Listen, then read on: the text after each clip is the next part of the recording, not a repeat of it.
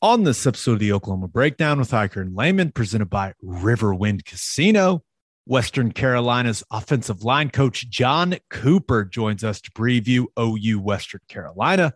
The former Sooner great gives us a breakdown of Western Carolina's team, kinda, and tells us what he's seen from OU's defense as he prepares for the game.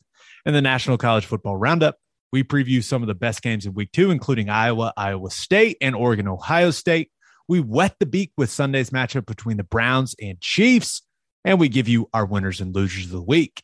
Please download and subscribe to the podcast, rate it five stars, and write us a good review. Follow the show on Twitter, Instagram, Facebook, and YouTube. Just search Oklahoma Breakdown on any of those, you'll find us. All right.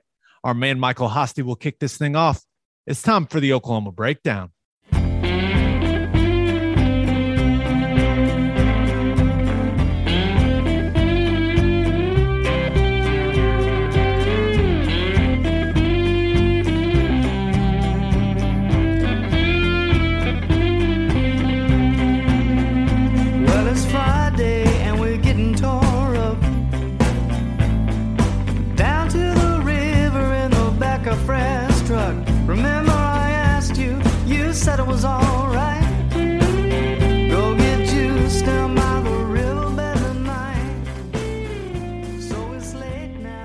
It's a beautiful Thursday, September 9th, and you're listening to the Oklahoma Breakdown with Ikard and Lehman, presented by Riverwind Casino. Riverwind is Oklahoma City's premier casino experience, and your health and safety are Riverwind's number one priorities. There are so many reasons why Riverwind is consistently voted OKC's number one casino, but it all starts with their amazing variety of gaming thrills and excitement. Riverwind's beautiful award winning environment plays host to more than 2,800 of the latest electronic games with a huge selection of table games, including blackjack, blackjack match, roulette, and Teddy's favorite, craps. No matter what your game, Riverwind has it in spades and hearts. And Fridays in September from 6 p.m. to midnight, you can win your share of $80,000 in cash and bonus play in Riverwind's $80,000 Blitz and Bucks promotion. Drawings are every 30 minutes. If you need help finding your way, just visit riverwind.com, Riverwind Casino, simply the one. Now we're recording this Wednesday night. Please leave us a five star review and leave a nice comment while you're at it. Ted, we've got our man, Jon Cooper, OU legend, who just happens to be the Western Carolina offensive line coach as of about a week ago. crazy how stuff like that works out, but uh, awesome. uh, Horrible circumstances, no doubt, but awesome that he's there. Uh, great coach, hell of a player, hell of a guy.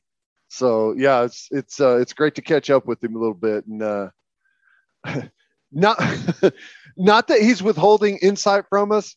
He just hasn't been there long enough to know anything about the team.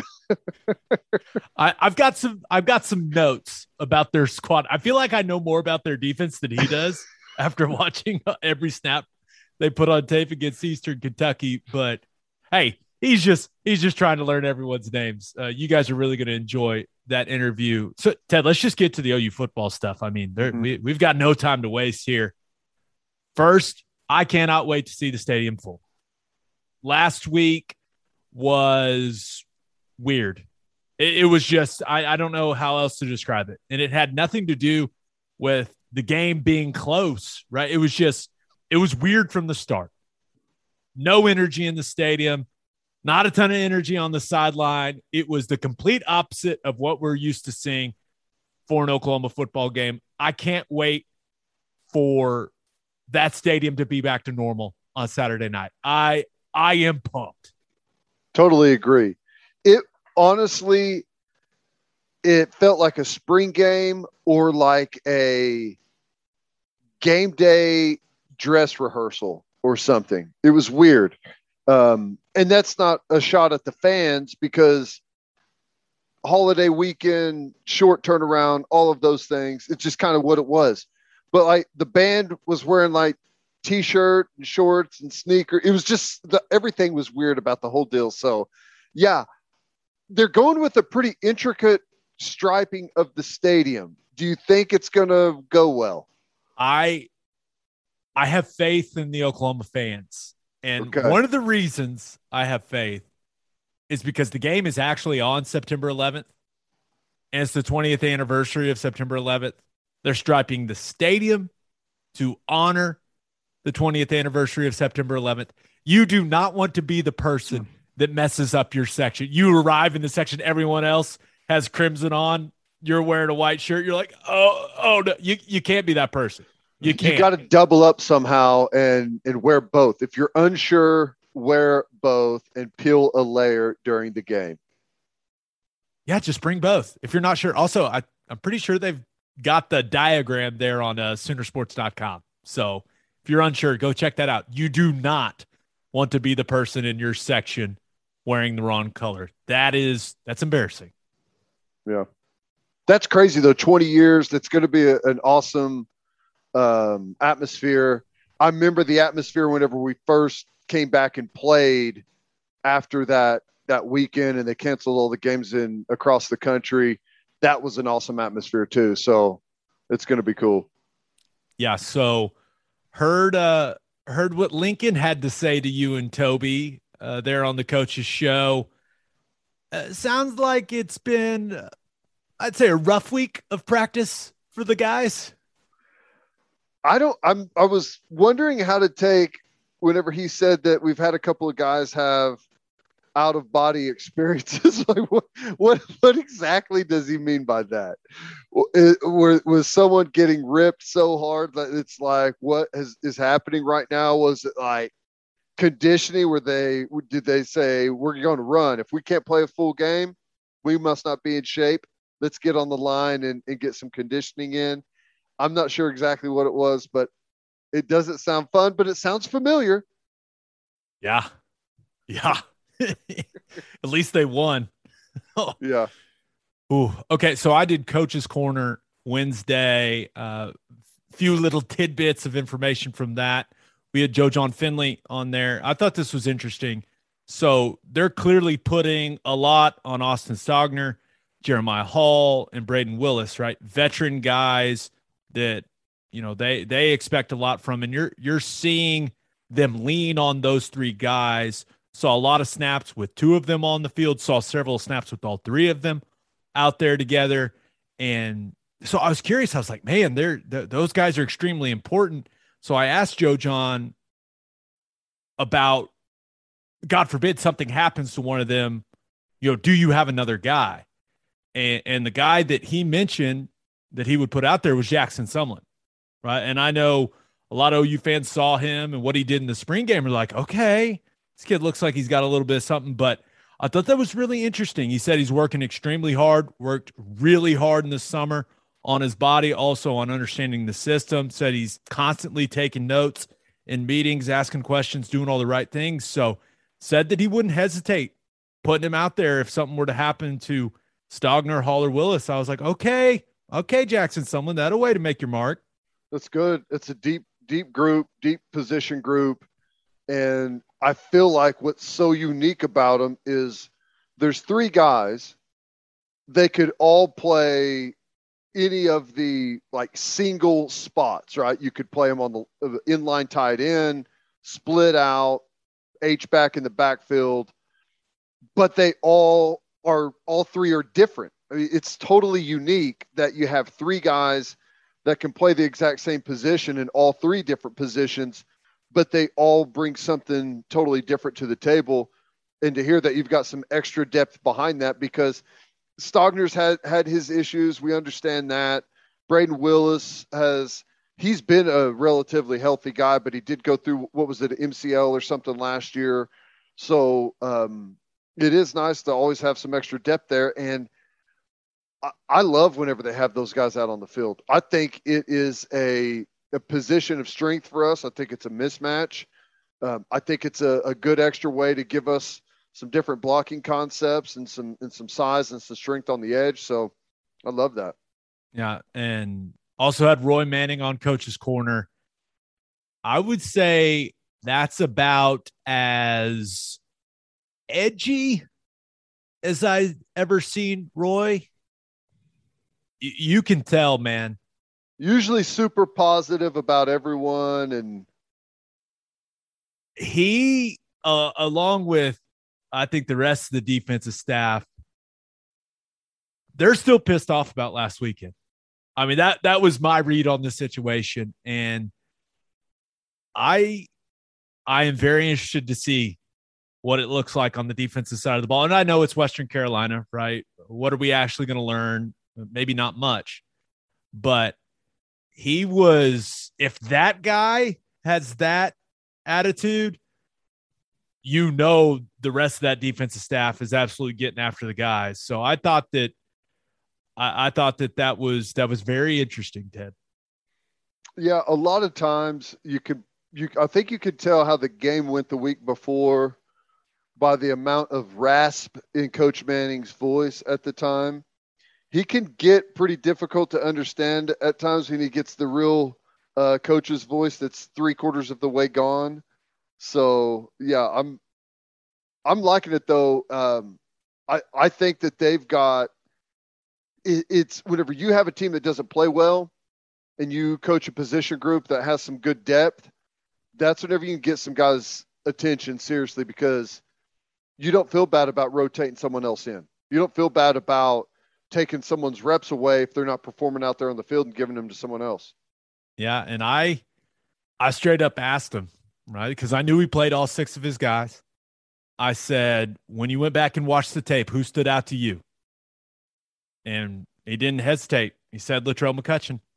The youngster. He said he didn't get a ton of plays, but when he was out there, he flashed and he made plays. And when you get your opportunities, you got to make the most of it. And that's exactly what McCutchin did. And the fans noticed. You and I noticed on the broadcast. Roy Manning noticed. You know, Alex Grinch is noticing.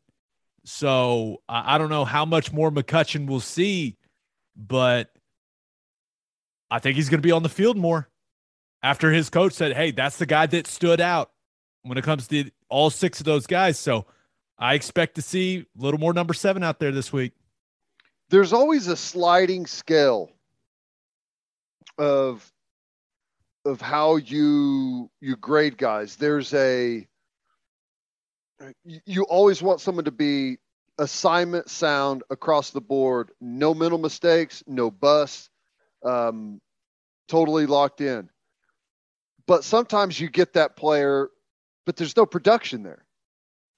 So you have to find the balance between a guy that he he may make a mental error here or there, but the production when he's on the field, he finds the football, he makes plays, he's a factor on a way more plays than the guy that is just marking off the list doing what I'm supposed to do. So you got to find that balance. If if you got guys that are playmakers that are a little more risky, you've got to find a way to still get them involved somehow.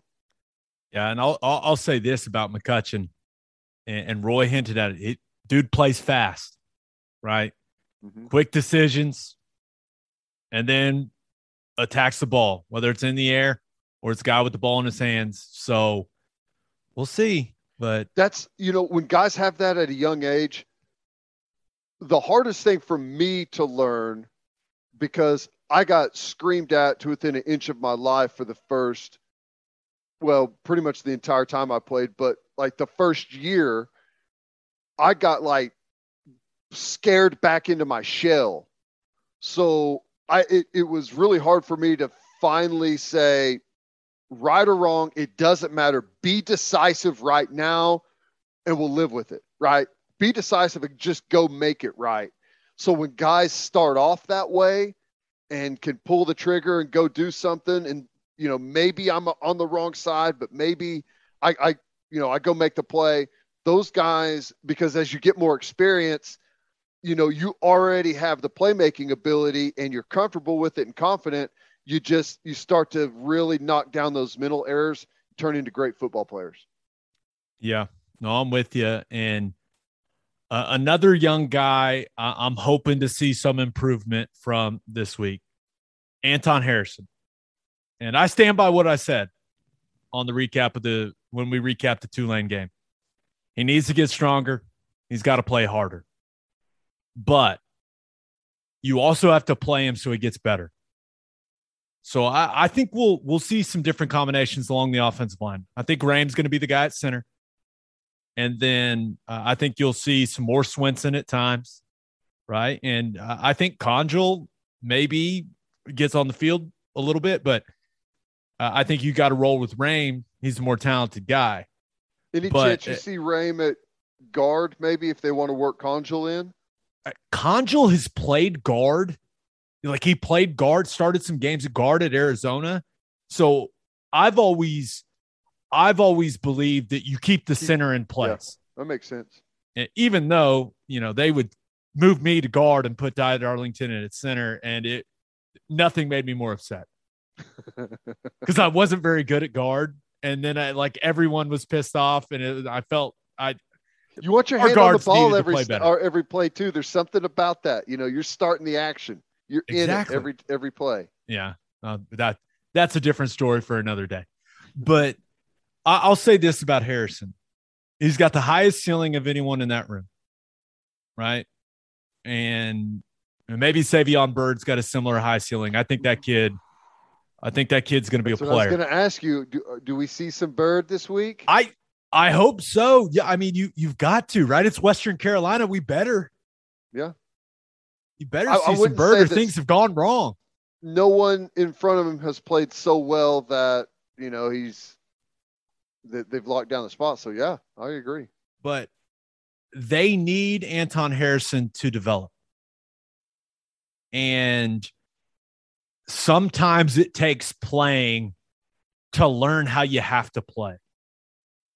And that may sound stupid, but it's true, right? Because practice is one thing. And uh, I know the old saying, hey, you, you practice like you play. It's not the same. it's just not, especially along the offensive line. Well, everyone always feels like you're in pretty good shape and you've been through training camp. You feel like you're in football shape, but you go out there and you're seven plays in on the second series of the game. It's 90 something degrees out there. You're going up tempo. Your defensive ends flying up the field every single play. It's just, it's like, I'm going to die out here, you know? And then you start saving for later in the drive, right? It's like, what if we keep going here? I've got to have something in the take, and it ends up turning into bad football. So the reason, in my opinion, the reason you got to stick with Harrison at left tackle is for what may come at the end of the year. Because your other options, if it's Swenson, like I, I think Swenson's a solid player, right? You know, I've been very complimentary of it. Hey, he plays hard. He's not the most athletic guy, knows what he's doing.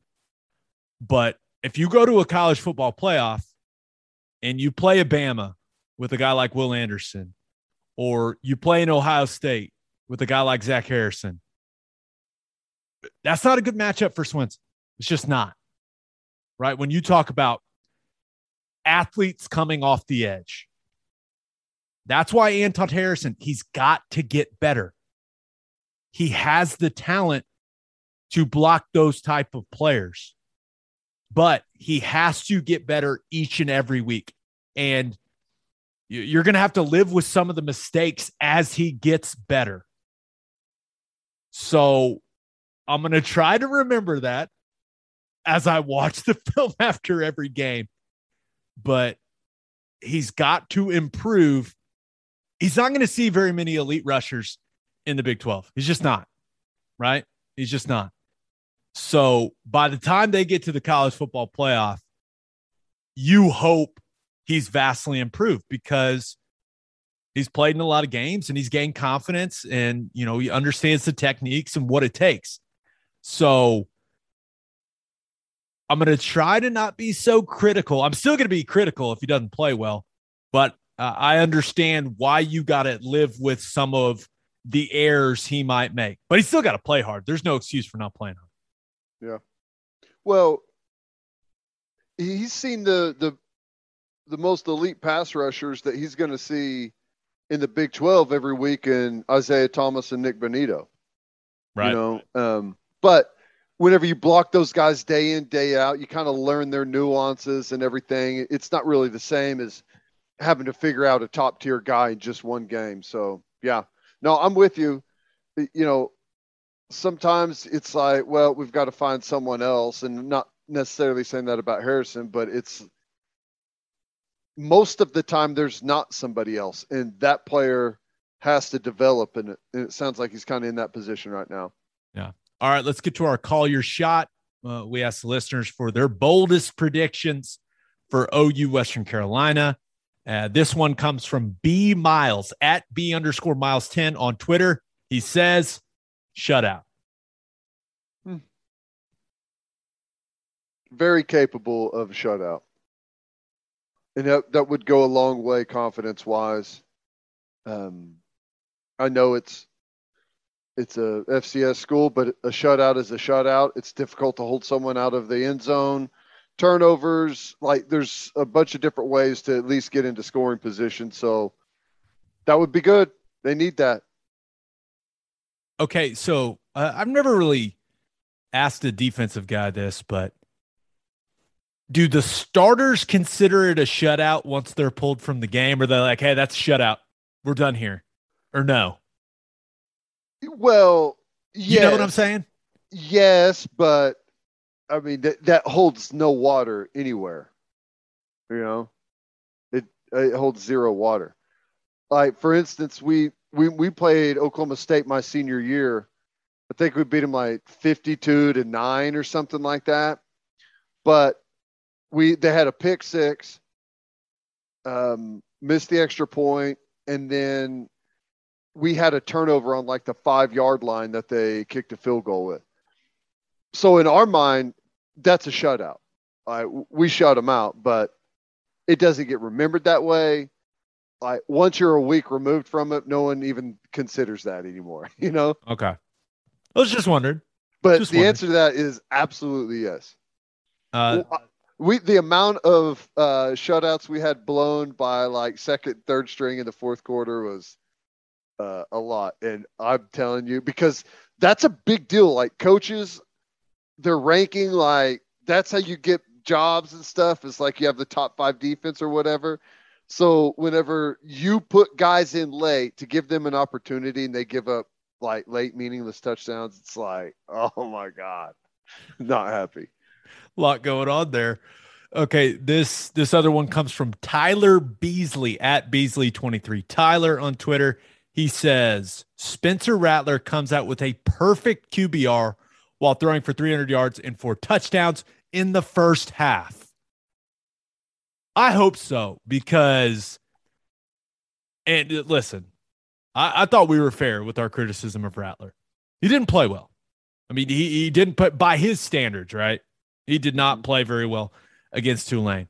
But all of this, they need to roll with Caleb Williams now. Stuff like it's ridiculous, man. I mean, it's absolutely ridiculous. So I do hope that Rattler comes out there and looks polished and is efficient and is spreading the ball around, looks accurate, all of those things.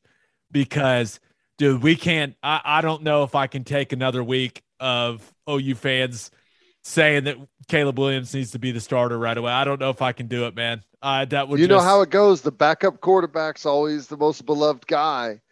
And let's say let's say Rattler does have a, a really nice first half, but you know, statistically, maybe it ends up not being huge because maybe we bust some long runs or something like that.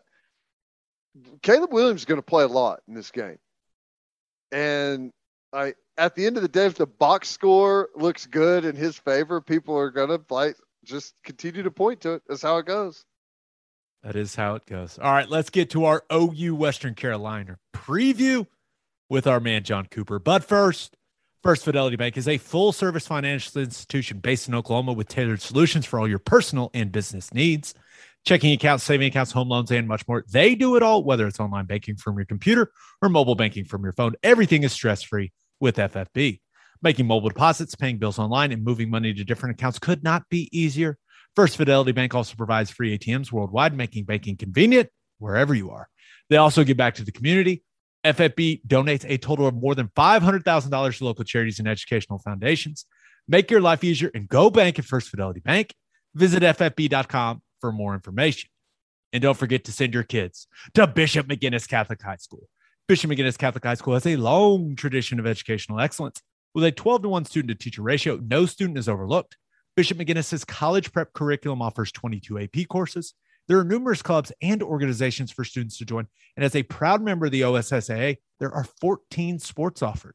If you want to provide the best possible educational and spiritual development for your children, contact Bishop McGuinness Catholic High School or visit bmchs.org. Financial aid is available. All right, here he is, OU legend, Jon Cooper. It is our pleasure to be joined by a Sooner great, former Big 12 Offensive Lineman of the Year. He was the center on the national championship game team. Run, run it. Sorry. I'm sorry, man. He also happens to be the offensive line coach for Western Carolina, who is coming Yes. to Jon Cooper is in the house. Coop, what's up, man? What's up, fellas? How y'all doing? I Doing good. I think we're doing well. I if you ask OU fans, they could probably be doing a little better. Things could have gone better last weekend. Sure. But man, I, I know that the circumstances are odd, but kind of walk us through how you ended up as the offensive line coach at Western Carolina.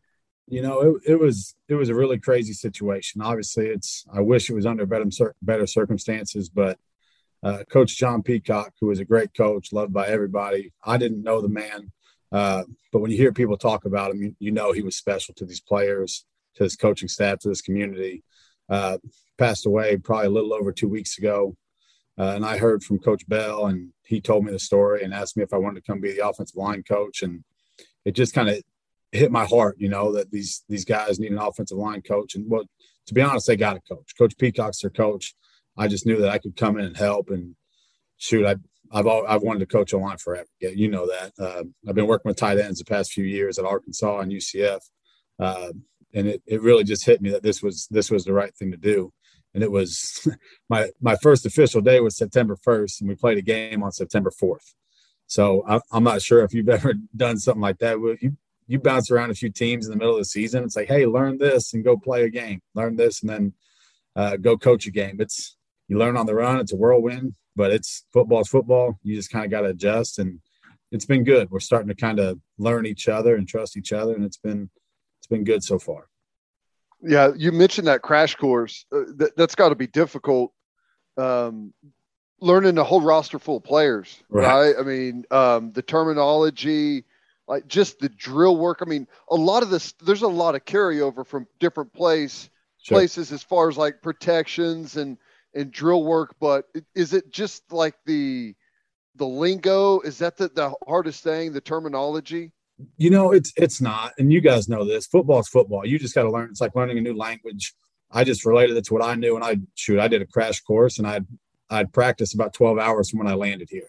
Uh, so I I got right on it. I learned I learned it pretty fast.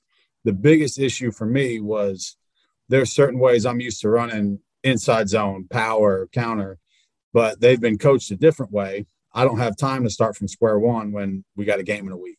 So I have to work off of what they learned. I can't come and change all the calls and all that kind of stuff. I have to work off of them instead of as a coach, you're used to, okay, this is what we're doing, this is how we're doing it. And I've, I've made some tweaks as we've gone along, obviously more as we've gotten into game planning and uh, I've gotten used to them. And, but it's, it was working off of them. Hey, what do you call this? Well, we can't call it that, but we'll do that for now until we, until we have time to, to make a change and, and all that kind of stuff. So that, that's really been the hardest thing that and trying to learn everybody's names in four days but I'm I'm getting I know my guys. I know my guys like the back of my hand, but those guys on defense, I'm still trying to figure them out. Uh, you're you're going with the old school, just calling them calling their number out. hey, hey, one. Well, we, Tape, we on, tape on the forehead. Go back to the old school. Tape that's on right. the helmet. Forehead in the back. That'd be great. But I mean, we we're at finishing up like the second practice. I'm there, and one of the players comes back to me and said, "Hey, uh, we're running this play. What what do I do if this guy does this?" I looked at him and said, "What position do you play?" he's like, "Well, I'm a right guard." I said, "Okay, you got to do this." But I'm like, I, I don't know where anybody is.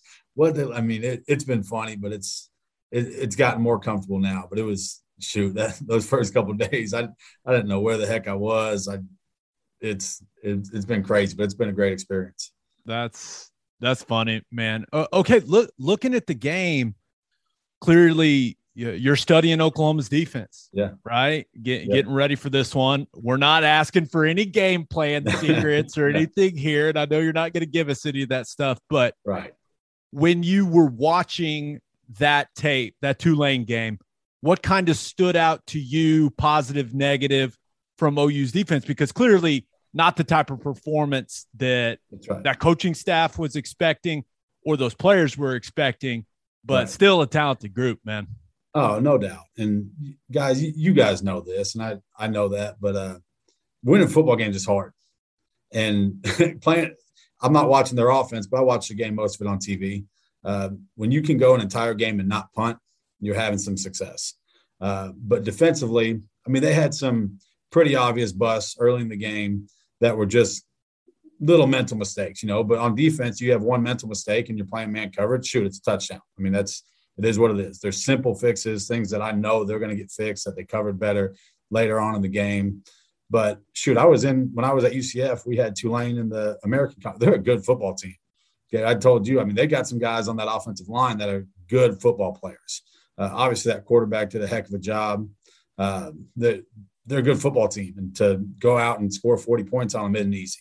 And again, I know that's not what a lot of OU fans want to hear or expect, which which is good. High expectations are a great thing, but to not punt, to score 40 points, to win the football game, and to see it's not like they were misfitting a bunch of runs. They weren't in the wrong gaps a whole lot. Uh, they caused disruption. They got after the quarterback. The quarterback made some great plays. He made some great catches, some contested catches, and the things that were big plays or touchdowns for the most part are simple fixes that us as a coaching staff are like, yeah, do we want to do that and say they're going to do it again? well, we, we might try, but at the same time, it's like, well, they're going to get it fixed. What compliments can those kind of things, you know, just we're not going to sit here and be like, well, they're not going to cover the back if we do that. Yeah, they probably will. So the three of us are pretty lucky. Like we all played on on really good teams. That's right. right?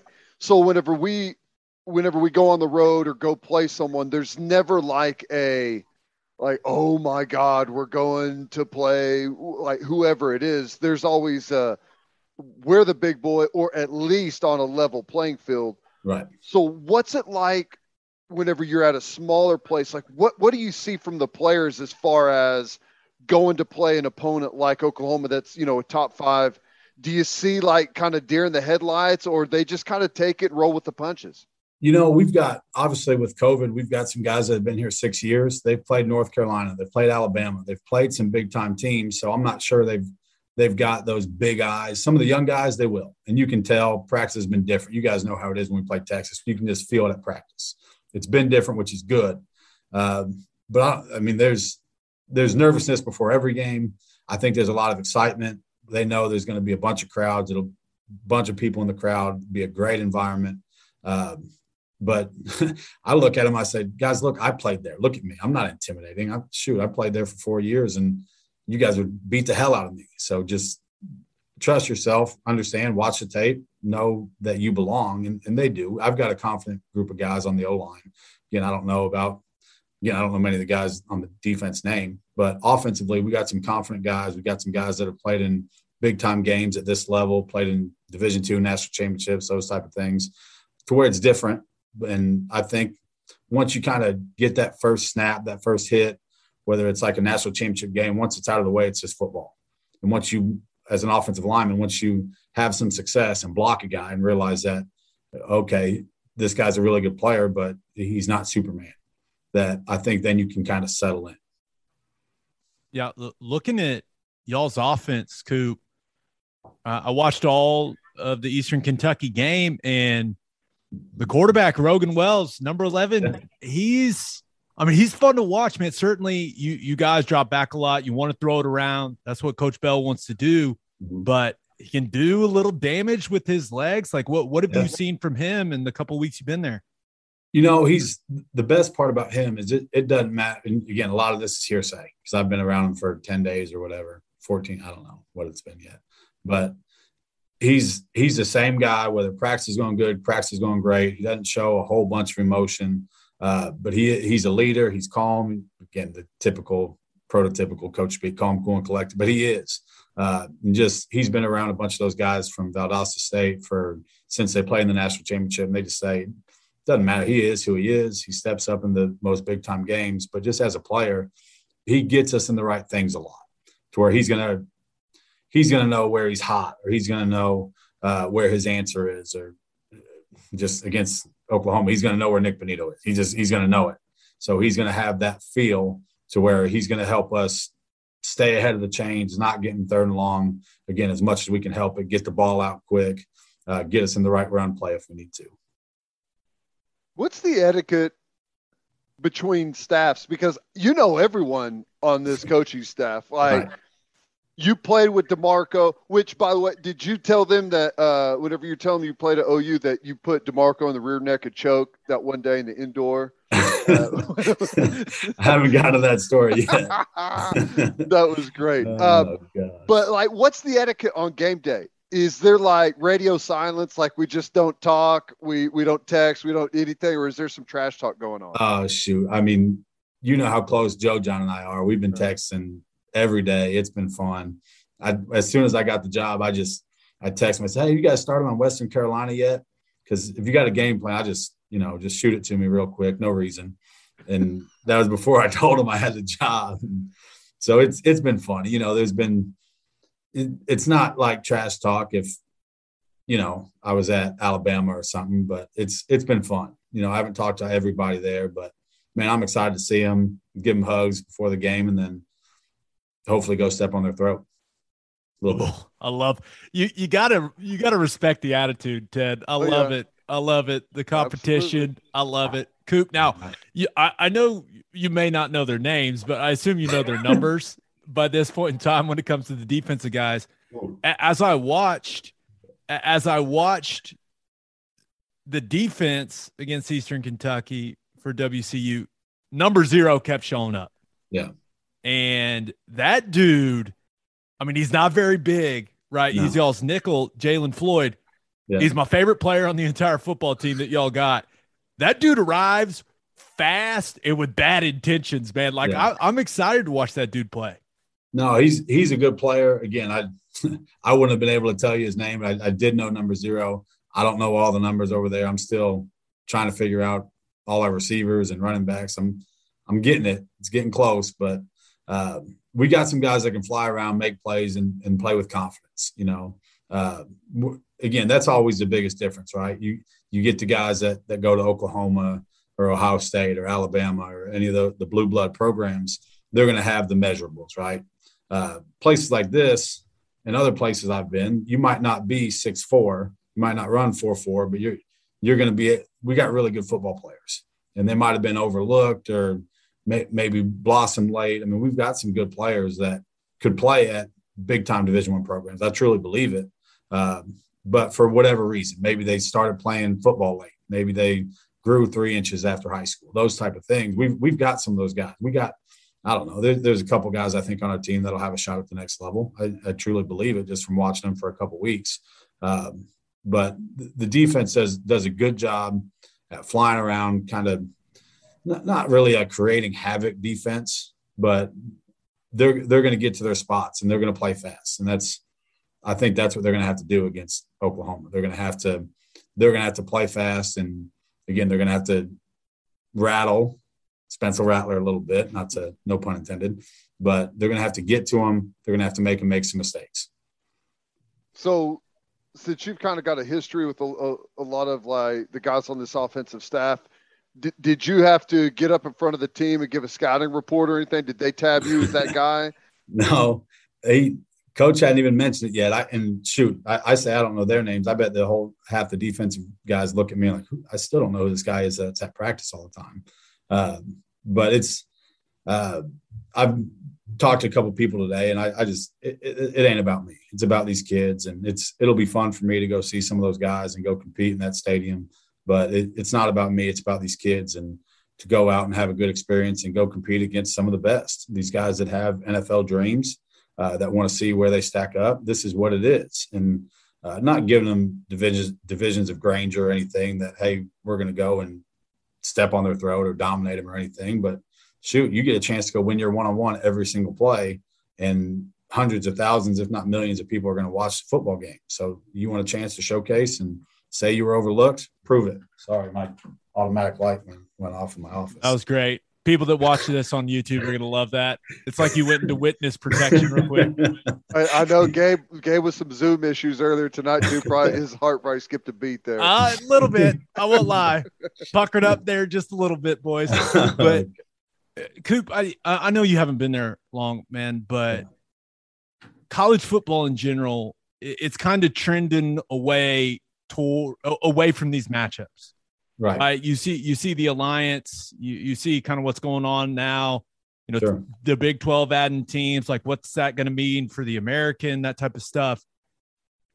Do Do you have a sense of like just how important a game like this is, not only to Western Carolina football, but to the university as a whole when it when it comes to you know funding for the athletic Yeah. department, all those things like that. It I am I assume that's not something you guys talk about, but it, it feels like it's really really important. it, it is really important. And just from the little I know, I've heard about budget or money talk. We don't think about that as football coaches, right?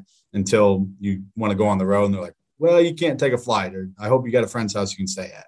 So I haven't experienced that yet, but I, I do know it's it's a huge deal for again, not just for the kids, but for the university as a whole and for the athletic department budget.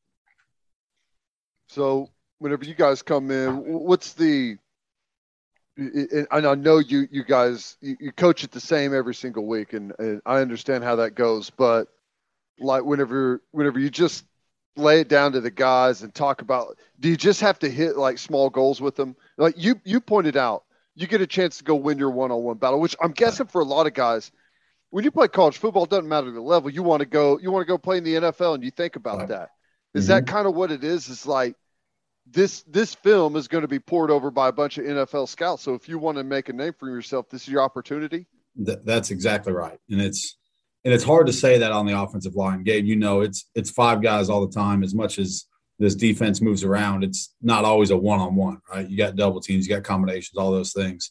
But at the same time, it's you got to beat the guy across from you, and you you got to understand what to expect and when to expect it, and put your eyes in the right place and go have success every single play. Are you going to get beat? Yes, you're going to get beat against conference teams. You're going to get beat against the best teams all the time, but you, you got to understand if you win more than you lose, shoot, you're going to put 45, 50 good plays on tape. That's a lot. And if you do that against a team like Oklahoma, people are going to notice and we're going to have success as a team. If everybody has a little bit of individual success and uh, sometimes it lines up to 10, 11 guys at the same time, we're going to have some success and then it builds confidence. Then you have more success as a team. And then again, kind of that awestruck mentality might wear off a little bit to where it's like, well, shoot, I, I can block this guy or I can get open, I can make this throw. And once that hits, then you can have a little more success. And again, it, it kind of fades the, the, the big lights of it. Coop, what what are the percentage chances that you go to the wrong sideline initially? when you jog out, I mean, you've, uh. because you've played here, you've coached here. Like I, I'm guessing it's at least 50 50 that you just go to that sideline your way. Oh, oh, my bad, my bad. After halftime, I just I might follow Be- Bedenbaugh out. Just that I just might get used to it and start asking him what we're thinking for the first for the second half for the first play. But hopefully, did I only you- I, I only get halfway. did you ever have to stay in that horrible locker room? On the, I've never seen it. I've had people asking me what it looks like. I, I don't know. I had to spend two off seasons in that horrible thing. I had to god-awful. spend an off season. My first off season when they were redoing the facility. Yeah, first Yeah. summer, spin it in there. Hmm. terrible. Not great. Oh, not, not great. That's that's good. well, uh, Coop, I would I- say I'd go see Jim Hillis, but he's gone. I'll go see I Scott. know Jim. I mean, just so selfish of him to retire No after kidding. such a lengthy career. Correct. Ridiculous. What's he gonna do? Play golf? Yeah, I don't. I don't even think he golfs. But, dude, I, I, I wish you good luck. I think. I, I hope you guys play well. I will say, I, Perfect. I've watched every snap of your line. I like the left guard. Thank you. He can play Yeah. a little bit. He can Moved play a little bit. So I'm gonna have my eye on him. But man, it's it's awesome. It's always awesome getting to talk to you. And Yes, no matter how the game goes, welcome home, buddy. Thanks, pal. I appreciate it. You're the man. Good All right, stuff, guys. dude. Appreciate it. He he might not know that many guys on their team, Ted, but uh, that O line, he'll have that O line right. No, they'll be they'll be coached up. Uh, it, I I don't even know if he's going to know those guys. Going to be a lot of number calling out there, which is which is fine, but it's not going to take him long to get settled in and not only be a good offensive line coach for him, but a great resource, just offense in general. The dude has played in great offenses, GA position coach, been around some of the best offenses in college football. Yeah. So a little information about some of their best players. Rogan Wells, number 11, quarterback, better athlete than he looks. Mm-hmm. He's going to try to throw it around, but he can also run a little bit, had some explosive runs in their game against Eastern Kentucky. Their best wide receiver, number two, Raphael Williams, had a nice game in their opener. Out of all the guys they have at the skill positions, or at least at receiver and tight end, he is the twitchiest guy. They're going to try to get number two, the football. I do have some concern about their running backs. And, and it's not because they're crazy athletes, but number zero, TJ Jones, and number eight, Kenny Benjamin. A, a better combination than I expect an FCS team to have, frankly. And they throw the ball to the running back a lot out of the backfield, Ted. So your backers, they're they're gonna have to have a nice day covering those backs. I mean, they they are because especially Kenny Benjamin, number eight, they throw him the football a lot for a running back. A lot, Yeah. bro. Well, and they're going to find some stuff from that Tulane game and and see that there's there's going to be some opportunity there possibly. Some of those underneath crossers, um, you know, some some swing stuff, option stuff with with running backs. Try and put those linebackers in a tough spot where maybe it's a bunch or a tight split that they have to navigate themselves around. So that's always dangerous. You know, as a as a linebacker, you're comfortable making a tackle on a running back, you know, in the box, in a gap, you know, safety's over the top, your buddy's right there next to you, to come, you know where to miss him. All of a sudden, you're you're covering a guy in a flat or out in space, or he's running an option route on you. It's kind of foreign. That's that's not the type of area you want to be in as a linebacker. So yeah, if it doesn't take much at all, protection. You know this, Gabe, for a running back to go out and run an option route on a linebacker. I mean, it's it's super quick. It's a super easy throw for the quarterback. That stuff's easy to install, and it doesn't take but a, a spin out of a tackle, and you can have a, an explosive play. Yeah. So keep your eyes on the running backs coming out of the backfield for WCU. Uh, their best players on defense, number 96, KJ Milner, looks the part, 6'4, 260. At defensive end, I mean, he he's going to look like he belongs physically. I like their linebackers. Number one, Ivan Hogan's. Number nine, Kareem Taylor. Both transfers, both very productive. You know, one's six foot, the other one's six two. They're both 220 pounds and they both can run. I mean, they are the modern looking linebacker, maybe a little thinner, but they looked apart. And then two guys in the back end. I like Coop mentioned him. Number zero, Ted. You're going to love Jalen Floyd, man. Mhm. He's going to remind you it, it a smaller, he's a smaller version, but his style, he's going to remind you of a certain nickel from Baylor. Ah, a little Pitre action. He is he it. is a he's a mini Pitre. That's awesome. He flies honey- around, bro. I mean, honey he badger is a type guy, huh? seeking missile. He is your type of guy. I'm telling you right now. And love it. then number 21, Andreas Keaton, true freshman, ton of length. I don't know how he's at Western Carolina with the way he looks. He is he, he's a little skinny, but I, I don't know what's going on there. He's he's got the makeup.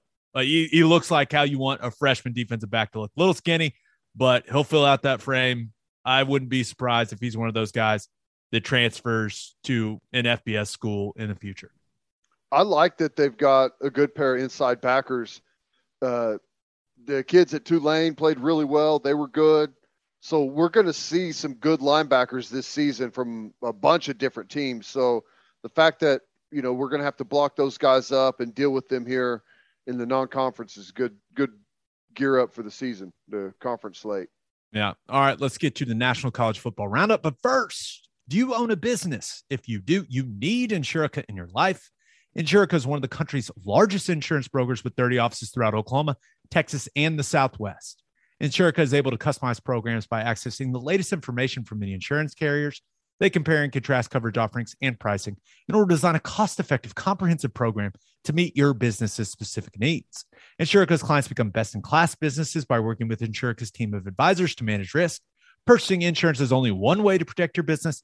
Best in class businesses win by avoiding a loss in the first place. If your business partners with Insurica, you'll save huge amounts of money and take back control of your total cost of risk. I'm an Insurica client, and you should be too if your business wants to be best in class.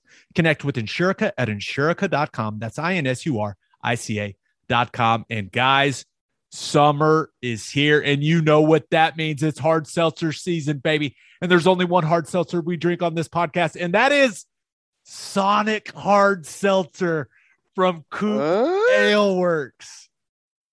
Okay. There's been a change. Yes, I said it. Sonic Hard Seltzer from Coop Ale Works. It's perfect for any occasion. We drink it by the pool, at the lake, and at the tailgate. You can buy 12 packs of the iconic Sonic drive in flavors like cherry limeade mm. and ocean water, or you can grab a citrus variety pack or a tropical variety pack. Ooh, sounds nice. Find it at your local grocery, convenience, and liquor stores. How you feel about it?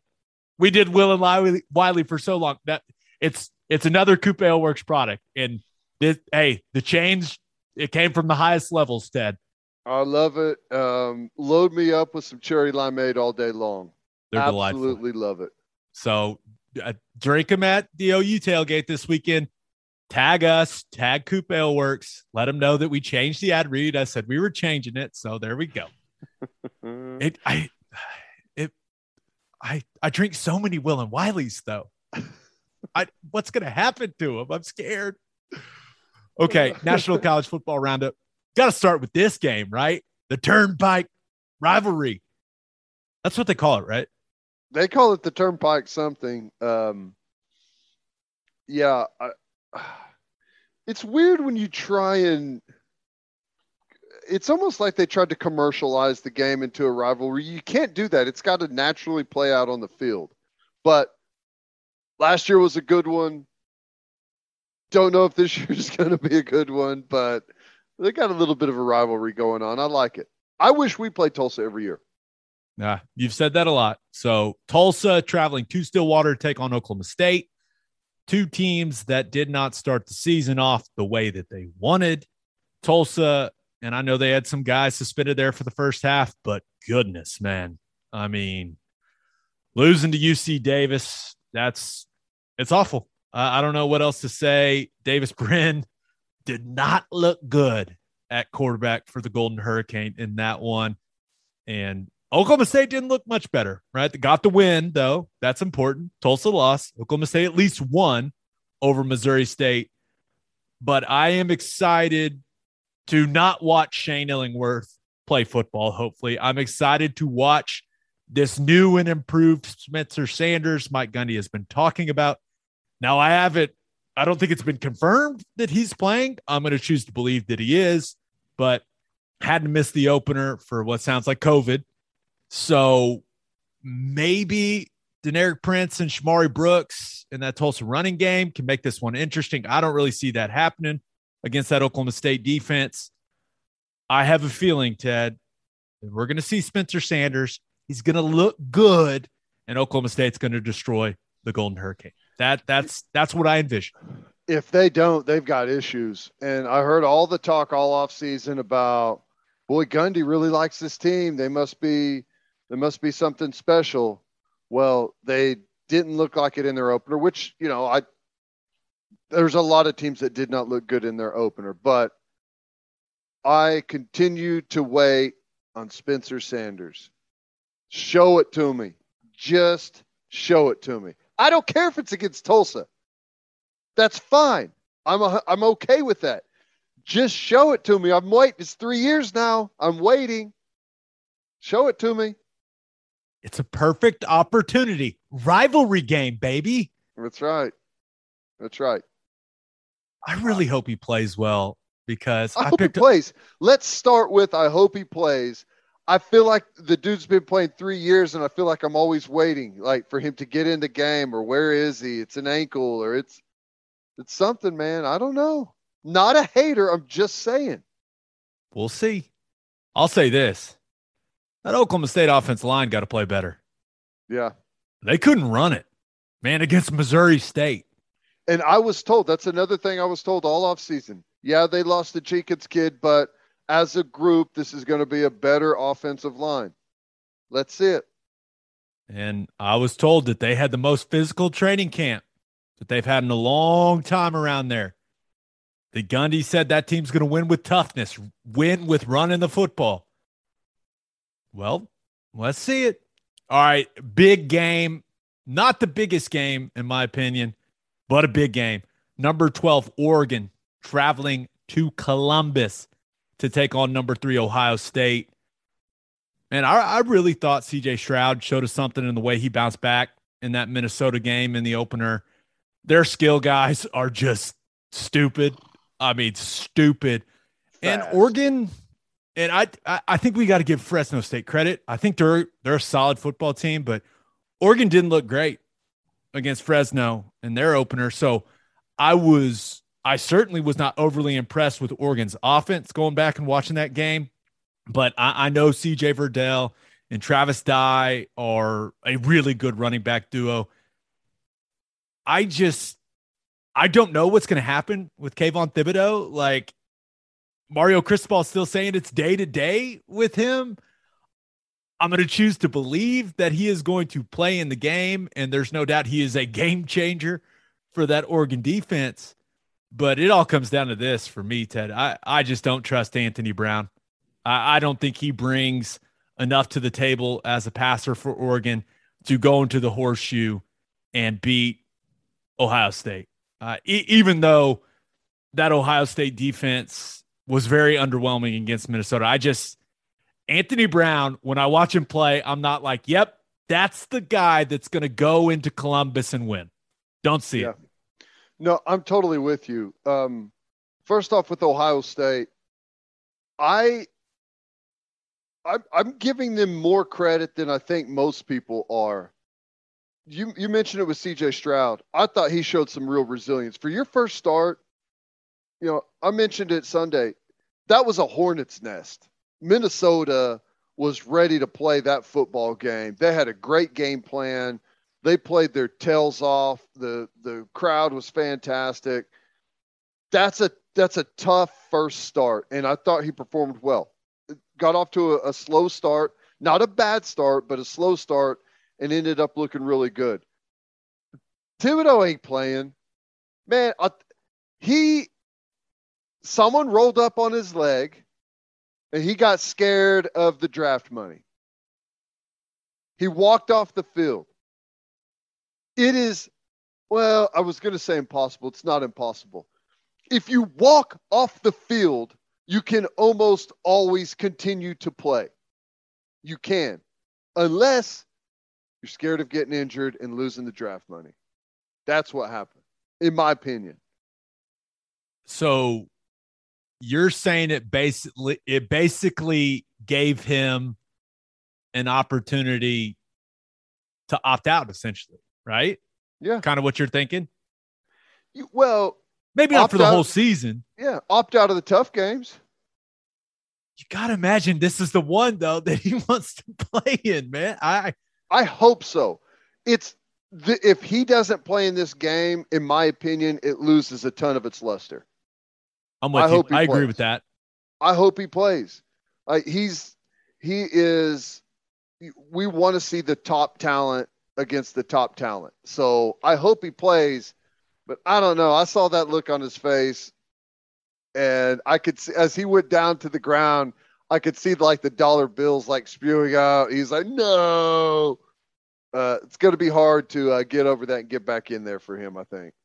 Yeah, I, I will say this: Ohio State now they've been a little shaky in the back end of that defense. Like they they keep producing just ri- ridiculous defensive linemen. They had a, I think they had three linebackers at the Senior Bowl last year. Like they they've got guys in the front seven, but they're giving up some plays in the back end. And, and when you look at Johnny Johnson and Mycah Pittman, those types of guys that Oregon have, they they got speed at receiver, man. So if if Anthony Brown can play well, maybe maybe that game is really fun. I I don't think it's going to be. I think Ohio State's going to control that one, but I do hope Thibodeaux plays. I do. I, I think Ohio State spanks them, but you're right about the secondary, and it's weird because I feel like there's like a three or four year stretch with Eli Apple and you know just one after another where there's Okudah, all those guys, top ten corner every single year. It felt like.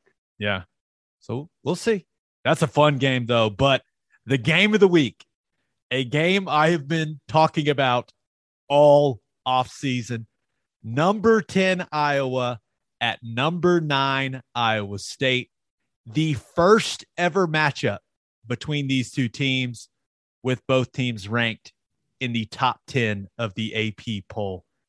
A massive game for Matt Campbell, Ted. I have been waiting for this game for months, and it is here, baby. Well, it, it's the game of the weekend for me too, but other uh, other than OUWCU, of course, we are right. beyond excited right. for that matchup. But to the listeners, don't expect a thrilling football game. This is going to be Clemson, Georgia 2.0. This this game every year is like you know 14 12 9 to 6 you know 21 17 it's it's going to be a low scoring game and i honestly i have no idea what to think of iowa state. No clue. I don't know how an experienced team like them with the expectations with coming out a year ago and losing the opener would struggle like they did in in week 1 look ahead possibly i i've just got this overwhelming feeling that Iowa State is going to show up and get beat by Iowa yet again. I want them to win. I feel like it's going to be a blowout for Iowa State. Like they come out and just like jump all over them and have one of those moments where they where they just finally get over the hump or it's it's doom. 2019 18 to 17 2018 13 to 3 you can find some hope though in the 2017 score between those two teams. It was 44 to 41 in overtime. That's the type of game That's i'm hoping we get but if you go a year back i think it was seriously 9 to 6 the year before that 2016 yeah, a couple years back but I, I will say this if Iowa State wants to be respected, right? Because right now I feel like the when, when people talk about them, especially nationally, it's like, oh man, that's so cute. Look at Iowa State. Look at what Matt Campbell has done. I think they have some people's respect. I don't think anyone fears playing them. And if they want to reach that level, if they want to be a team and a program where when they come to town, the other team looks at the film and goes, oh, shit, here comes Iowa State. If they want to be truly respected, and I mean truly respected in college football, they have to beat Iowa on Saturday. College game day is there. That Jack Trice Stadium is going to be insane. It is. Uh, it is. Uh, it's a great home environment, anyways. But for I'm the telling first you right now, 10, Jamie Pollard, the athletic director, he's letting more people in that into that game than should be allowed in that stadium. I'm guaranteeing that. He's letting What's hey, it hold like 65 or so? Yeah, hey, fire marshal's going to turn a blind eye to that game.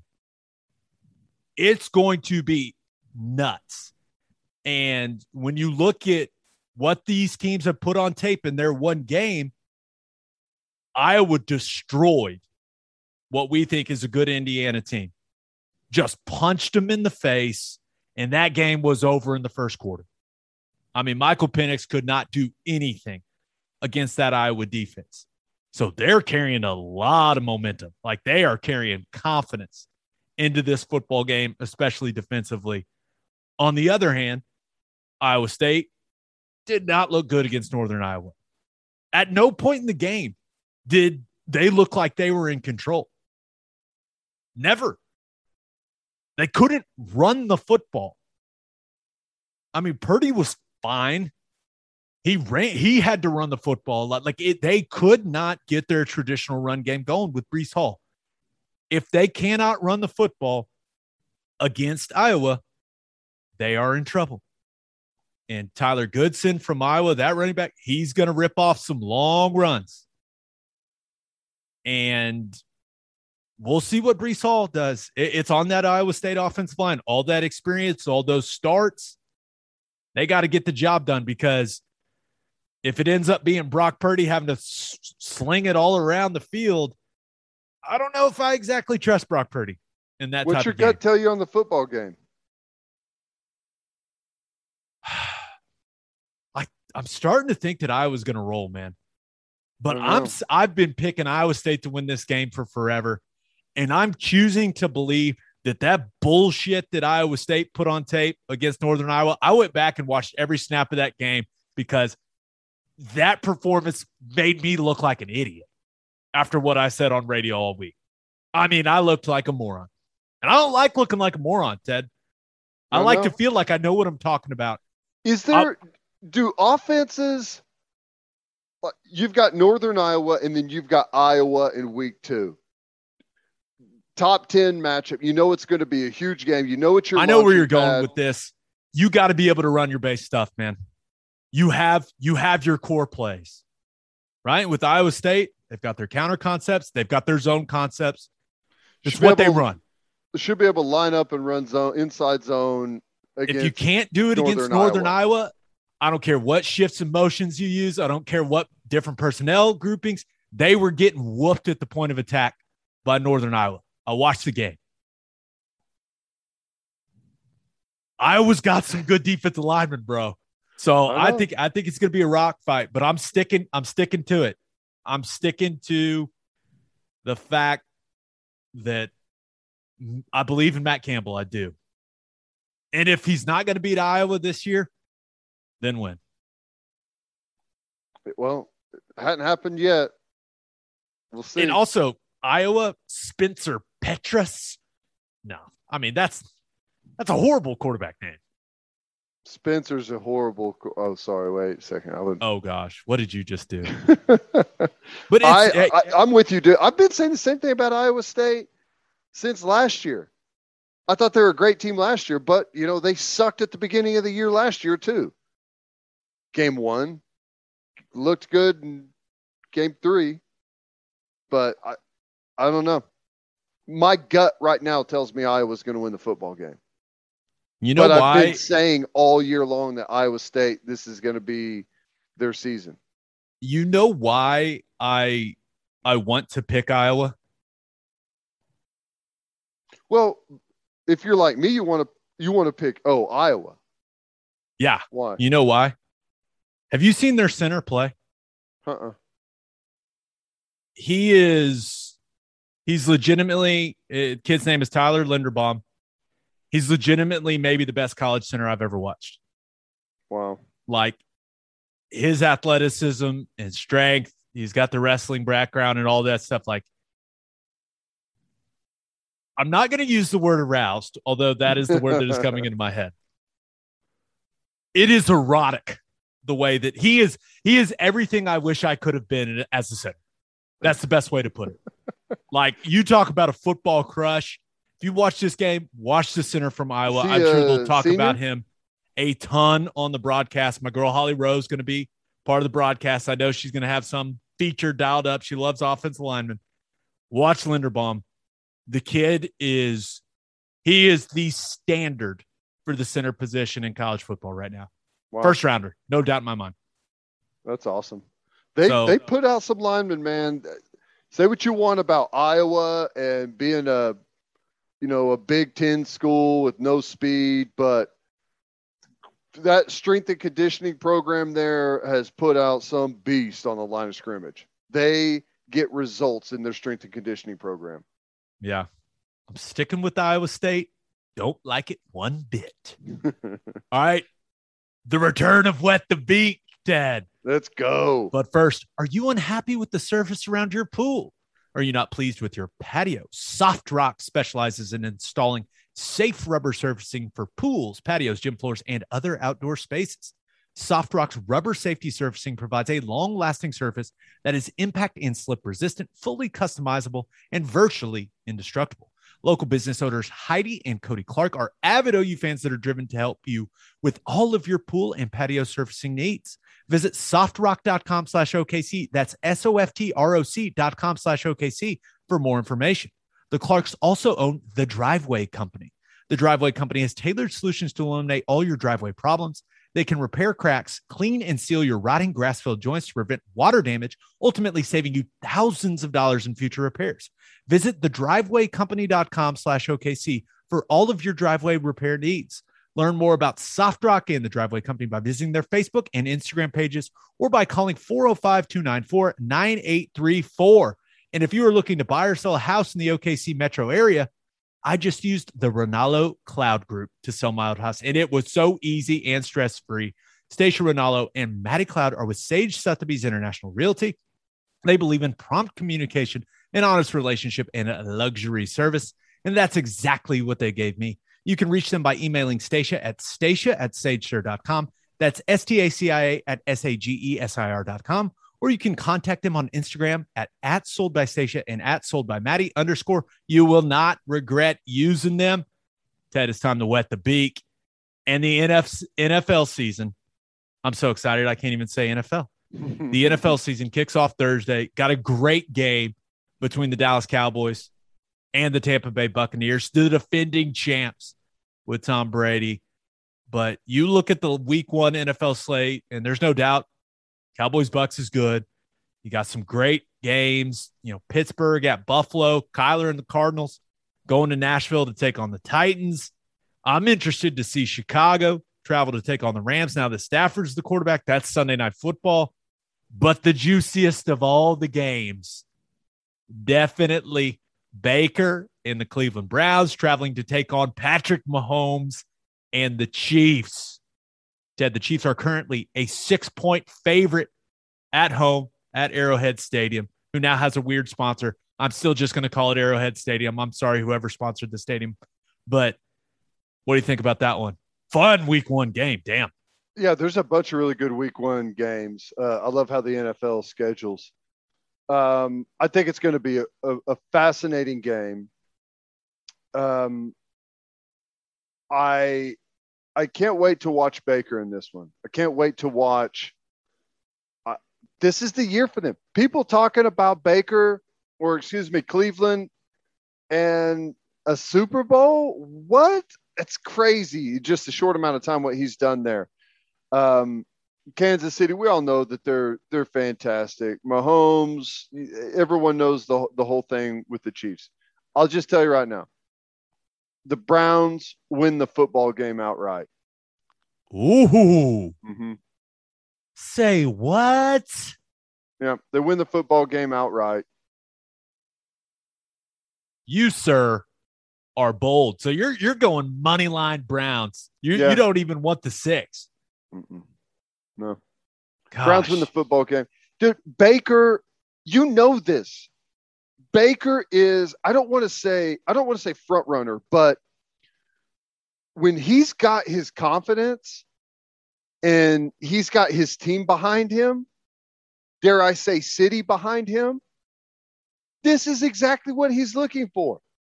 He plays the best in games like this. Now, early on in his in his career, he took some he took some some lumps, okay? But college Baker is back.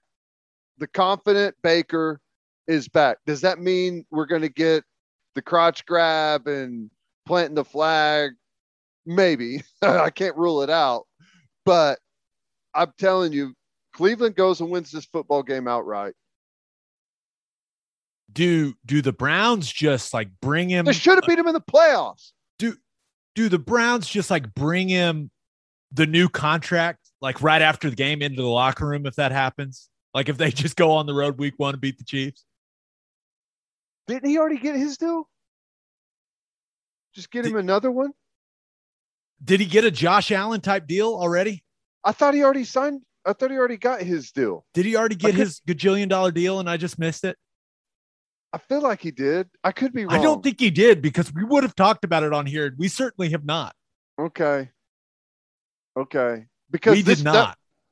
that this was the year that you know everyone was talking about it through the off season, and maybe okay, I just didn't. pulled it up. The Cleveland Browns are comfortable waiting until after the season to sign QB Baker Mayfield to an extension. It has not happened. Well, then yes, they do, Okay. uh, and actually they may not because You had me feeling like I was an idiot for a second. I was like, wait, what? because the Mark Andrews agent- got his deal, but Baker hasn't. yeah, his agent's going to be like, here's where we were before this game, here's where we are now. You know, um, yeah, I, I think they win the win the football game outright. I think I, I do think two of the better o- offensive lines going at it in this one. Cleveland's offensive line, uh, just just tremendous across Cleveland's the board. roster is as good as the Chiefs. Andrew Berry has done some good things ever since he got that job. The Browns, they're going to want to run the football, right? That's what they do. That is what they do. They're going to want to control things. They're want to control the game with Nick Chubb and Kareem Hunt. I, I'm just not sure, and we'll see. I, I haven't like is is Odell going to be Odell? I I don't know if the Odell we all remember is ever coming back. I just don't know. So, do they have the explosiveness in the pass game to keep pace with the Chiefs? And one thing that I think gives Andy Reid teams an advantage early in the season all the time is how much he places starters in the preseason. Those guys have gotten snaps together, not in practice. Yes, of course, they've gotten them in practice, but game action. And I know it's a preseason, it's not full speed, but it's close. And I, I love how many snaps he gets those guys. I think, I just, for whatever reason, I think the Chiefs will be the sharper team. I think Andy Reid is one of the smarter offensive minds in all of football. He's going to do everything he can to reduce Myles Garrett's impact on this football game. And I, I expect this to be decided in the fourth quarter. And I think the Chiefs, I think they cover the six. I would think it, I think that stadium's going to be rocking. They win by a touchdown. If you're scared, take the Browns in the six. If you're a man, lay the money line. The one thing that you're refusing to factor in, Gabe, is that the Chiefs, they cannot get interested in football until the playoffs. They're just going to float ho hum through the regular season. You can't get their attention with these games. It- Okay, so I'm gonna write it down. Bowl or bust. You've got the Browns money line. I'm going to go ahead and take the Chiefs minus six. We'll see. We'll see. We, we'll revisit this on the next uh, next episode. Okay, let's get to our winners and losers of the week. Ted, as always, kick us off. Who do you have as your winner of the week? uh, sometimes I hate doing this, but I've got Nick Saban as my winner. I just, I love everything about the way he approaches coaching his football team. And I, they go out, they get a great win in week one, they look fantastic. And right on cue, he starts bitching about his football team and the way that they play and the way that they practice. Uh, and I love it.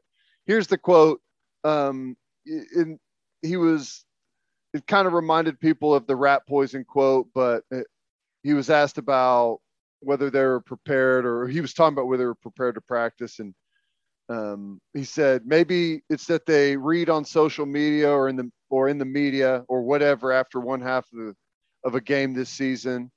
And then it was hot yesterday, so we have every external factor in the world that's affecting our ability to maintain intensity and play the way we need to play in practice the way we need to practice. Uh, the scoreboard affects us. Who we're playing affects us. The heat affects us. The media, what you guys write every day affects us. So to me, we have to prove we can play, maintain intensity, and do things the way that we're supposed to do it. And he goes on, and it's kind of like the same stuff. Do people care enough to understand what we have to do to maintain our level of play? It, it's just, I love it. It's there's never there's never an inch there's never a moment to just say all right that was good. Let's uh we can exhale a little bit. Uh we got that one out of the way. No it's like right back on the grind. I love it. I absolutely love it. He's he he also and I've talked to some guys that have played for him that won national championships, right? And then come back the next year, right? And he goes with the all right. This team, this team is, you guys are not national champions. Last year's team, national champions. But this team, not national champions. Haven't done anything. Anything. He goes with that yeah. like week after week. And uh, dude, the the buy-in he gets from those from those guys he's a he's a sorcerer, man. You don't have a choice. You don't have a choice but to buy in. Like buy in or be left behind. I love it. No one, no one has produced results like that, man. So I, you got no choice. Every, We've talked about this a lot, but that he's coached at Alabama since he's been at Alabama. It, that he starting with his re- first recruiting class there's not been one player there not win a national championship, correct? I believe that is the stat. Yes, the the. That's insane. So yeah, the guys listened to it. God, they looked so good against Miami. I know it. I mean, what are we even playing the season for? I mean, they looked. Maybe they'll have some injuries. I I I don't know, but they looked. God, they look good. Okay, who do you have as your loser of the week? Okay, m- maybe there's an explanation for this. If there is, excuse me for my ignorance. But my loser is Major League Baseball. I pretty typically say that Major League Baseball sucks at almost everything that they do. The greatest players in Major League Baseball, no one knows who they are. They don't market their guys. Ohtani's having the season, maybe the greatest season in the history of the sport. The average person uh, walking around the streets has no clue who the hell he even is, who he plays for, never heard of the guy, and like there's there's not even another season ever that matches up with what he's doing right now.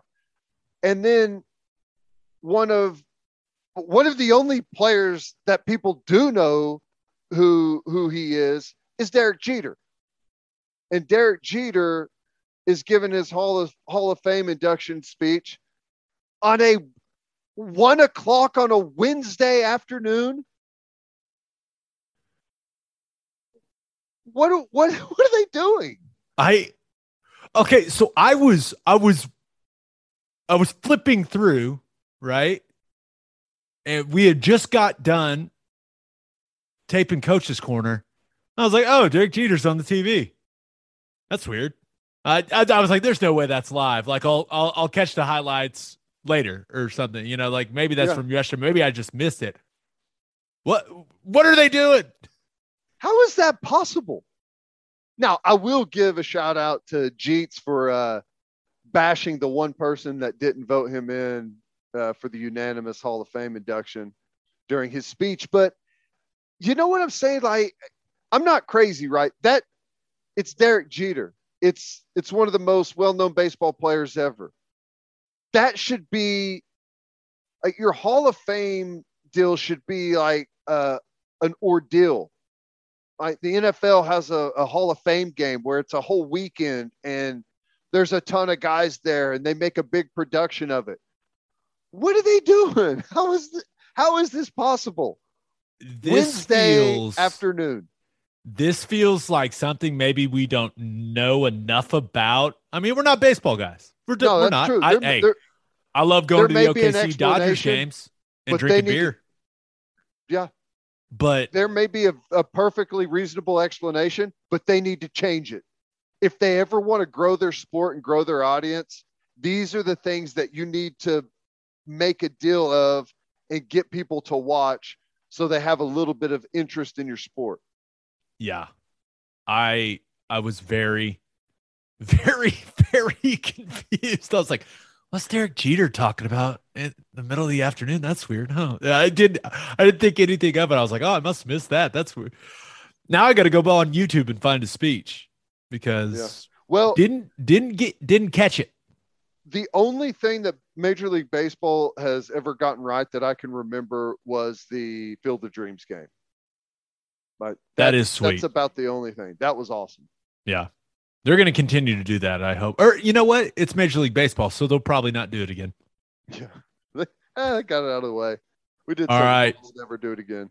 Ted, new sponsor alert. Oh, Ted, where do winners stop on road trips? hmm.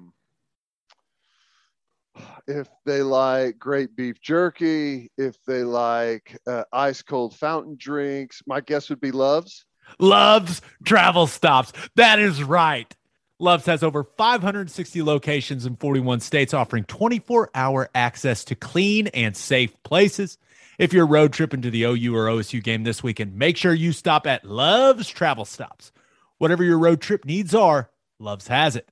Of course, you can purchase your fuel at a Love's, but they also have restaurant offerings, fresh fruit, all the snacks in the world, drinks, and my favorite, Java Amore. That's right. The coffee there is fantastic.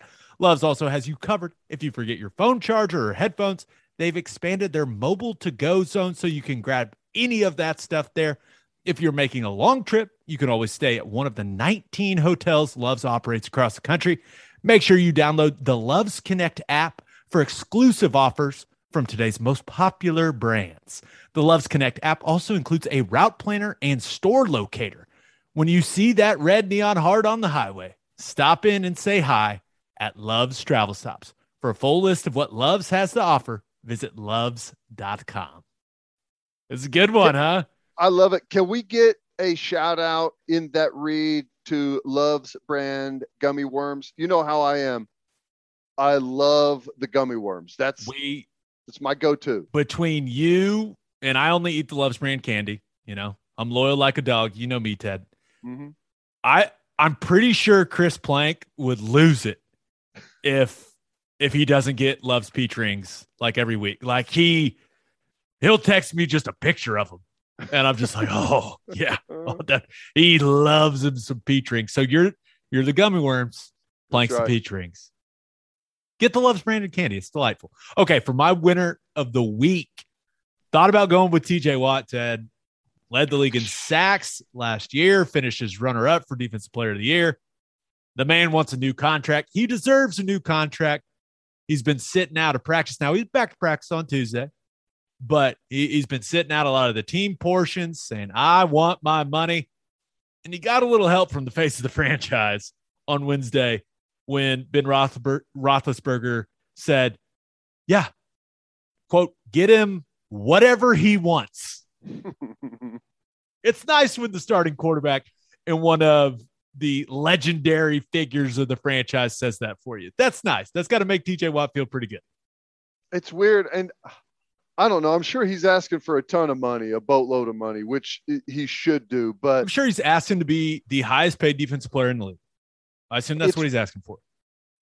I, I guess I don't under, I mean, there's always cap issues and stuff like that, but I guess I a lot of times I just don't understand. Just get it done. Just get the deal done. Just get it done. You know, I don't cost yourself and not have your best player out there practicing and preparing for the season Just get the deal done. It's going to happen. You're not going to let the dude walk. It's going to happen. Get it done. Yeah. So we'll we'll see what ends up happening for TJ Watt. But my winner of the week, there's only one choice. That is OU softball coach Patty Gasso. Ted, we we've learned this. When she speaks, people listen. She was rather critical of how condensed the Women's College World Series was. Uh, she was not pleased with the schedule. Remember, we had the weather. Not can't really do anything about that, but it, it's like the NCAA heard uh, heard what Patty had to say, and she wasn't the only one, but she was she was the loudest one, and she was the one that got the most attention for what she said. Wednesday, the Division One Competition Oversight Committee approved expanding the Women's College World Series from seven days to a nine day event starting in 2022. The change will eliminate the doubleheader for teams that lose on day one and will add a day of rest for the two teams that advance to the championship series. That is great for softball players. They get more rest, they get more recovery during the biggest event in their entire sport. It's something that the coaches wanted, something that the players wanted, but it's also great for Oklahoma City and it's great for the Oklahoma economy because that means more nights of those players and their fans staying in hotels. That means more restaurants those people are going to. It's it's great for softball players, great for the sport. It's what those women deserve, but also great news for Oklahoma City. So good all around, baby. I like it. Now, allow me to play devil's advocate for Ooh. just one moment. My concern is like what everyone loves about the sport and the final tournament, the World Series, is that you get everyone involved. You've got a captive audience. They're there, and we get a resolution. You know what I'm saying? I think whenever you space things out, you you lose people along the way. Whether their team is out of the tournament, whether you know for, for whatever reason, I feel like you just kind of lose some people. So I like it for all the reasons that you mentioned. I just hope that it still gets done quick enough to where you don't lose an audience. I think like March Madness, I think the way they do the tournament is dumb. You have all this buy-in in week one. Everyone's got their bracket. You play two rounds. People's bracket goes to crap, and everyone checks out. Instead of like banging through the thing and keeping everyone locked in. I know it's hard. That's a bigger tournament, but that's my one concern. It's a, it's a small one, but that's the only thing that I worry about. It's valid. There's there's gonna be people that maybe their team loses, but they're like, hey, you know what? Hey, championship series starts tomorrow. I'm gonna stick around. Now there's that day in between. Maybe those people leave. You're right. I think it's a valid concern. I, I do think they need to at least negotiate a window because last year was the weird deal. Remember they they end up having to play the final game at like one o'clock or two o'clock in the afternoon on a weekday. Oh, I was there. That was the big complaint. So build in some type of, of window to where if you have a, a weather event or whatever that you can play the thing that uh, in a following primetime window. But that's my only concern. The diehard softball fans, you play a thing at five in the morning, they're going to watch. Like you've got that fan base. If you want to expand it while you've got that momentum, I think it's always best to get it done then, but we'll see. No, I'm with you. All right, my loser of the week, the American Athletic Conference. Oh boy. So Wednesday, reports start trickling out that UCF has applied to join the Big 12 Conference. Reports that that announcement is coming Friday. After talking to a few people, I can confirm that Cincinnati, Houston, and BYU have also already applied to become members of the Big 12, and that will also be announced Friday. And I can only imagine how pissed Mike Aresco, the American commissioner, is. And I know, hey, he denied it, remember? but Bowlesby lost his shit when OU and Texas were leaving, and you know, allegedly the American were trying to poach some Big 12 teams. Karma, man. I mean, the Big 12 just took the Americans' two best football programs and Houston. And that Houston, that athletic department, they've got money, they've got boosters, they've got great facilities. Now, I'm excited for the Big 12, the new Big 12. That's what I'm going to call it, the new Big 12. But damn, Ted, the American just, ooh, that hurts. That's got to hurt. It's brutal because that's a, for a, a non power five, it's a great conference. Great coaches. There's some great players there. There's some good, solid football. But I, I think it's an absolute home run for the Big 12. It's the, it's the, it's the right four teams. You mentioned the the the teams that they're bringing in, great coaches on those teams, big time coaches on those teams, big time. Like you get Ohio, which is big football, big population. You get Florida, big football state, big population, big group of athletes. Houston, obviously, big TV market. BYU's got a national following. Total home run for the Big 12 losing Oklahoma and Texas, this is the this is the best that they could have done. So the fact that they they locked it up, it's big. Yeah, th- those four teams, they don't even come close to to being OU in Texas when it comes to a television revenue standpoint, right? The Big right. 12 teams are all going to take less. I mean, it's just that that's the way it's going to be. But I, I feel like Bob Bowlesby, the leadership there in the Big 12, They've made the best out of a really, really bad situation for them. And the Pac 12 saying, hey, no, we're good. We're not expanding, gave them an opportunity to go out and add really good schools. And that's exactly what they did. So they deserve credit for that. And I will say this, and I know I've said it before, but the new Big 12 conference, when I look at the teams, I mean, you you add Cincinnati, who is, in my opinion, the best group of five football program right now. UCF close as well. But when you look at what that new conference, the new Big 12 is going to look like from a football perspective, I do think it can be the most entertaining, competitive, and exciting league in the country. I, it's not going to be the best football. That's the SEC. I mean, there's no doubt. But Ted, I do think some people, you know, some college football fans, they're they're tired of Clemson winning the ACC every year. They're tired of OU winning the Big 12 every year. They're tired of Bama, Bama winning everything every year. This looks like a league to me where you can go into it each and every year and be like, hey, man, five or six different teams may be able to win the league this year. And you just don't really get that in college football anymore. So I think the new Big 12 could be a it could be a lot of fun, dude.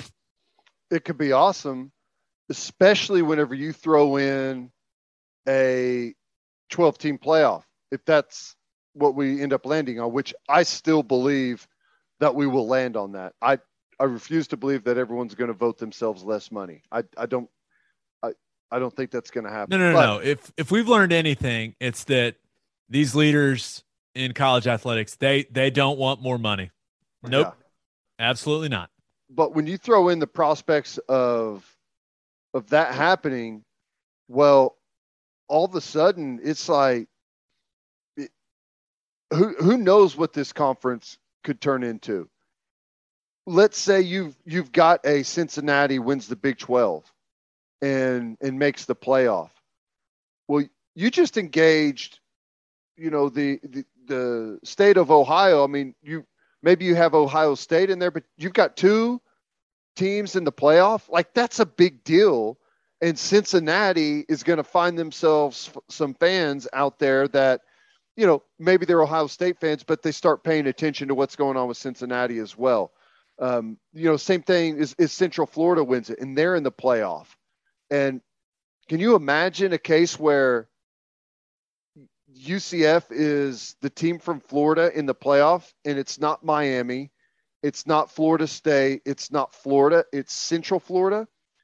and what that can do to the the recruiting landscape in the state of Florida if they can turn that into a, a where they are a, a, playoff capable team year in year out because of they're now in the Big 12 like there's no telling what what the the landscape could end up looking like. And I just you know look at the eight remaining teams like now we'll see what happens in that Iowa game but like Iowa State all of a sudden they become maybe the best program in this new league, right? Cincinnati, well, uh, but Oklahoma State, right? I mean, Oklahoma State, you talk about the biggest brand left in the Big 12, in the new Big 12. It may be Oklahoma State and what Gundy has built there. Like it's, it's just it. The change is going to be weird, but I, I feel like there's a lot of excitement with the new change. Well, if you're Campbell and OU and Texas are out of the way, why would you leave the Big 12 to take a job? I don't know, say it's the Michigan job or whatever, and have to get past Ohio State when you could stay where you are? And if we're talking about an ex- expanded playoff like the 12 teams that, that was originally thrown out, like it's like, okay, well, all of a sudden, I'm not saying it's a level playing field as those those gigantic jobs, but it's a hell of a lot closer. You know, if you could win that conference and be a playoff team every year. Yeah. I, I, I just think when when the OU and Texas to the SEC stuff happened, like you and I, we were torn. Not for Oklahoma, right? We, we acknowledged that that was the best for the future for the University of Oklahoma. But we're both Big 12 guys, right? I mean, played in the Big 12. We've covered the league now for years. I I am excited that it's it's staying alive, man. I'm excited. Uh, I'm excited that those eight teams are staying. They're adding quality football programs to that league. I, I know they're not going to make the same kind of money, but I, I'm just glad that it didn't get ripped apart, man. I'm just it, it, makes me happy. I agree. Totally agree. I and like I said earlier, total home run. They got the exact four teams that they needed to get. Got the TV markets, the recruiting bases, home run. Yep. And on that note, episode 145 in the books. We'll have a new podcast that'll drop Monday morning. We'll be recapping OU Western Carolina. Just a reminder you can hear Teddy from 2 to 6 on 94.7 The Ref. And you can hear me from 3 to 5 on Sirius XM Big 12 Radio, channel 375. Hope you all have a great weekend. Enjoy the game. Please be smart. Until next time, we appreciate y'all for listening and do what you always do, Oklahoma. Take care of each other.